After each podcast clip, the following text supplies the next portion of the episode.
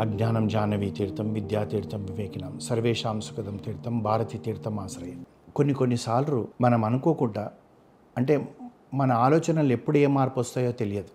అనుకోకుండా కొన్ని తప్పు పనులు చేసే అవకాశాలు వస్తాయి. ఆ తప్పు పనులు చేసే అవకాశం వచ్చినప్పుడు ఎంతైతే ధర్మంగా నిలబడతామో వాళ్ళే ముందుకెళ్ళగలుగుతారు. కానీ చిన్న తప్పు పెద్ద తప్పు అంటూ ఉండదు. తప్పు తప్పు కిందనే ఉంటుంది. ఆ తప్పులు చేస్తాము తర్వాత చిక్కులలో పడిపోతాం. అయితే ఇక్కడ మనము ఒక కథని తెలుసుకుందామండి. ఒక జమీందారు ఉండేవాడు. ఆ జమీందార్ దగ్గర ఒక మంత్రి లాగా అనుకోండి అతను మున్షి అంటారు చాలా మటుకు గుమాస్తా అంటారు. ఆ మాదిరిగా ఆ జమీందార్ దగ్గర ఒక అతను ఉండేవాడు మల్లయ్య అని చెప్పేసి. అయితే అతను ఏం చేశాడంటే అతను జాగ్ర డబ్బులు జాగ్రత్త పెట్టడం లెక్కలు చూడడం ఇవన్నీ చేసేవాడు. ఒక రోజు ఏమవుతుందంటే ఈ జమీందార్ ఏం చేస్తాడు ఒక వంద వజ్రాల మూట తీసి అతనికి ఇచ్చి చెప్తాడు మల్లయ్య వీటిని జాగ్రత్తగా దాచిపెట్టు అంటాడు. అంటే సరే అని చెప్పి ఉంటారు. అయితే ఆ రోజు అతను పెట్టి అల్మార్లో పెట్టి లాక్ చేస్తాడు అన్నీ చేస్తాడు వెళ్ళిపోతాడు. అనుకోకుండా ఏమవుతుందంటే ఆ రోజు దొంగలు పడతారు ఆ దివాన్లో జమీందార్ ఇంట్లో. దొంగలు పడేటప్పటికి మొత్తం అన్ని దోచేసుకొని వెళ్ళిపోతారు. తెల్లవారి మల్లయ్య వచ్చేటప్పటికి ఆ జమీందార్ బంగ్లా అంతా దొంగలు ఎత్తుకపోయినారని తెలుస్తుంది. తెలిసిన తర్వాత తాను ఏం చేస్తాడంటే జమీందార్ తోటి అంటాడు అయ్యా అన్నీ ఏమేం పోయినాయి అంటే అన్నీ వెతుకు నువ్వు ఇప్పుడు నువ్వే కదా నువ్వు ఇన్ఛార్జ్ అది ఇది అనేటప్పటికి. ఇతను అవన్నీ వెతుకుతుంటే ముందు వెళ్ళి ఆ వజ్రాల మూట దగ్గర చూస్తే వజ్రాల మూట కనబడదు. తర్వాత డబ్బులు కూడా కొన్ని పోతాయి. ఆ మూట దగ్గర వెతుకుతున్న ఆ సమయంలో మూట పెట్టిన దగ్గర వెతుకుతుంటే ఒక్క వజ్రం కనబడుతుంది. వజ్రం కనబడేటప్పటికి అతను ఏం చేస్తాడంటే అప్పుడు పూర్వకాలంలో తలకు ఈ పగిడి అని కట్టుకునేవాళ్ళు. అంటే అదొక హోదా లాంటిది. అతను ఏం చేస్తాడు ఆ పగిడిలో ఆ వజ్రం ఉన్న వజ్రం ఇలా ఇలా కుచ్చేసుకుంటాడు. అంటే తొంభై తొమ్మిది దొంగ ఎత్తుకుపోయాడు. ఈ ఒక్కటి వీడితం చేస్తాడు. అప్పటి వరకు నీతి న్యాయంగా ఉన్న వ్యక్తి. కానీ ఇప్పుడు అవకాశం వచ్చింది. అరే దొంగ ఈ ఒక్కటి మర్చిపోయాడు. ఈ దొ ఇది నేను ఒకటి నేను దాచేసి పెట్టుకుంటా అంటే దొంగ ఖాతాలోకి వంద పోతాయి. వాడు ఎత్తుకపోయినాడని అని చెప్పి అనుకోవచ్చు అనుకుంటారు.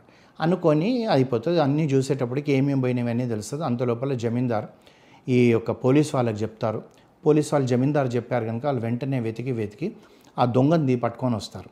పట్టుకొని వచ్చేటప్పటికి అప్పటికి వాడి దగ్గర ఈ యొక్క నగదు రూపంలో ఉన్నాయి కొన్ని ఖర్చు అయిపోతాయి. వాడు ఈ వజ్రాలు ఎక్కడమ్మాలో భయంతో వాడు ఆ మూట ఇంకా జాగ్రత్త పట్టుకుంటాడు. ఈ పోలీసు వాళ్ళకి దొరికేటప్పటికి జమీందారు దగ్గర తీసుకొచ్చేటప్పటికి ఆ వజ్రాల మూట కొన్ని బంగారు నగలు. కానీ నగదులో మాత్రం వాడు అప్పటికే జల్సా చేసుకున్నాయి కాకుండా కొన్ని మిగిలి ఉంటాయి. ఇవన్నీ లెక్క పెట్టేటప్పటికి ఏమవుతుందంటే ఆ రోజు వజ్రాలు మాత్రం తొంభై తొమ్మిదే ఉంటాయి. అయితే జమీందారు అడుగుతాడు ఇంకొకటి ఏమైందంటే ఆ దొంగ అంటాడు అయ్యా నాకేం తెలియదు. అక్కడ ఉన్నాయి నేను తీసుకుపోయినాను నేను దొంగతనానికి వచ్చి లెక్క పెడుతూ కూర్చుంటానా అండి అంటాడు. అనేటప్పటికీ మల్లయ్య దివాన్లో పనిచేసేవాడు గుమాస్తా ఏం చేస్తాడంటే ఆ దొంగ దగ్గర పోయి ఒరేయ్ నువ్వే దొంగతనం చేశావు ఆ వజ్రం అమ్ముకున్నావు అని చెప్పి ఎందుకంటే తలలో పగడిలో పెట్టుకున్నది వీడు అయితే వీడు వాడి మీదని తోసేయాలి కనుక దగ్గరికి వెళ్ళి వాడిని కొట్టడం చేయడం అని చేస్తుంటే ఈ యొక్క గలాబాలో ఏమైపోతుందంటే ఈ పగిడి కింద పడేటప్పటికి ఆ వజ్రం కింద పడిపోతుంది. పడిపోయేటప్పటికి కాలు చేతులు నొక్కుతూ ఉంటాయి జమీందారు చూస్తాడు అప్పుడు ఒప్పుకుంటాడు. అయ్యా వాడు ఒకటి మర్చిపోతే నేను తీసుకున్నాను అంటాడు. అనేటప్పటికి జమీందారు ఏం పోలీస్ వాళ్ళు ఏమంటారంటే పోలీస్ వాళ్ళని అడుగుతారనమాట ఏమండి ఈ దొంగతనం చేసిన దానికి ఏం చేస్తే బాగుంటుంది అంటే ఆ పోలీస్ వాళ్ళు ఏం చేస్తారంటే వంద కొరడా డెబ్బలు కొట్టాలండి అంటారు. అనేటప్పటికి మల్లయ్య అంటాడు అయ్యా వంద నేను ఎందుకు నేను తీసుకున్నది ఒకటే వజ్రం కదా తొంభై తొమ్మిది వానికి కొట్టండి ఒకటి నాకు కొట్టండి అంటారు. అంటే సరేనండి అంటారు. అనేటప్పటికీ కొట్టడానికి ముందే వీడేమనుకుంటాడంటే ఈ తొంభై తొమ్మిది కొట్టే వరకు నేను ఆలోచించడం ఎందుకు? ముందు నేను ఒక ఒక కరడ దెబ్బ తింటే పని అయిపోతుంది కదా అనుకుంటాడు. అనుకొని ఆ జమీందారు తోట అంటాడు అనమాట ముందు నన్ను కొట్టమనండి నేను తప్పు చేశాను మీ దగ్గర ఇన్ని రోజులు ఉద్యోగం చేసి కూడా ఆ ఒక్క దెబ్బ కొడితే సరిపోతుంది అంటారు అంటే ఆ పోలీస్ ఇన్స్పెక్టర్ కొద్దిగా తెలియగలవాడు. అతన్ని ఏమంటంటే నువ్వు ఎన్ని దొంగతనం చేసావన్నది కాదు ఎన్నో దొంగతనం చేశావని అడుగుతాడు.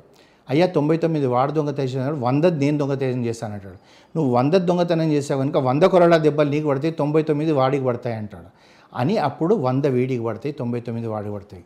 అంటే మనం ఇందులో నేర్చుకోవాల్సిందంతా కూడా ఏంది? ఏమండి చాలామంది ఏమంటారంటే మనం కూడా చూస్తుంటాం కొన్ని ఆర్గనైజేషన్స్లో అక్కడిక్కడ. తప్పుడు పని చేస్తాడు. తప్పుడు పని చేసినాక వాడు ఏమంటాడు సార్? సార్ ఇది ఒక మొద మొ- మొట్టమొదటి దొంగతనం సార్. ఒక్కసారే చేశాను సార్ అంటాడు. అంటే మొదటిది రెండోది మూడోది దొంగతనం అని ఉండదు. దొంగతనం అంటే దొంగతనమే. ఆ దొంగతనానికి నువ్వు శిక్ష అనుభవించాల్సిందే. ఎప్పుడైతే మనం మొదటిసారి తప్పైంది పోనీలే అని చూపెట్టామనుకోండి అతనికి ఏ శిక్ష లేకపోతే అతనికి అతను ఏమైపోతాడంటే ఎందుకు నాకు ఏం శిక్ష లేదు కనుక నన్ను ఎవరు ఏం చేస్తలేరు అనుకుంటారు. ఒకసారి ఆలోచించండి. రాజుల కాలంలో కానివ్వండి కృష్ణుడి కాలంలో కానివ్వండి ఏ కాలంలో అయినా కానీ రాజ్యం ఎంత సస్యశ్యామలంగా ఉన్నాక కూడా ఒక జైలు అనేది ఎందుకుంటుండే తప్పు చేసిన వాడికి శిక్షిస్తే తతిమ ప్రజావాణి ఎంతో కూడా భయంతో ఉంటుందని. అట్లాగే ఈ ఒక్క దొంగతనమా ఒక్క వజ్రమా పావు వజ్రమా అని కాదు. తప్పును తప్పుగానే మనం భావించగలిగితే మళ్ళీ ఇంకొక తప్పు మనకు జరగదు. అలా కాకుండా మనము ఏదో వదిలేసేద్దాము ఇరవై సంవత్సరాల నుంచి పనిచేస్తున్నాడను ఇవన్నీ చేస్తే ఏంటంటే మనం తప్పుడు సంకేతం ఇస్తున్నాం వేరే వాళ్ళకు. "ఆ, ఈ ఆర్గనైజేషన్లో ఎన్ని దొంగతనాలు చేసినా ఏం కాదని అంటాడు. ఇంకో వాడు వచ్చి అంటాడు సార్ వాడు ఇరవై ఏళ్ళు పని చేసి ఒక్క దొంగతనం చేస్తే వాడిని ఏమనకపోతే నేను పద్దెనిమిది ఏళ్ళ నుంచి పనిచేస్తున్నా సార్ నేను కూడా మొదటి దొంగతనం అంటాడు. ఈ మొదటి మొదటి మొదటి అనేది వ్యవస్థ పాడైపోతుంది సంఘం పాడైపోతుంది. అందు గురించి ఆ ఇన్స్పెక్టర్ ఎంత తెలివిగా నీది నీది ఎన్నో వజ్రం అంటే వందో వజ్రం అన్నాడు. వంద కొరడాల ముందు నువ్వు తిను తొంభై తొమ్మిది వాడి కొడతారని. కొడితే కానీ అప్పుడు అర్థం కాదు కనుక ఇలాంటి పనులు మనం చేయకూడదు. అనవసరమైన సమస్యలలో మనం చిక్కిపోకూడదు. ఎప్పుడైనా ధర్మంతో ఉండగలిగితే మనం ఎవ్వరు ఎదుట కూడా తలదించుకునే పరిస్థితి మనకి ఏర్పడదు. అదే మనకి కథ నేర్పిస్తుంది.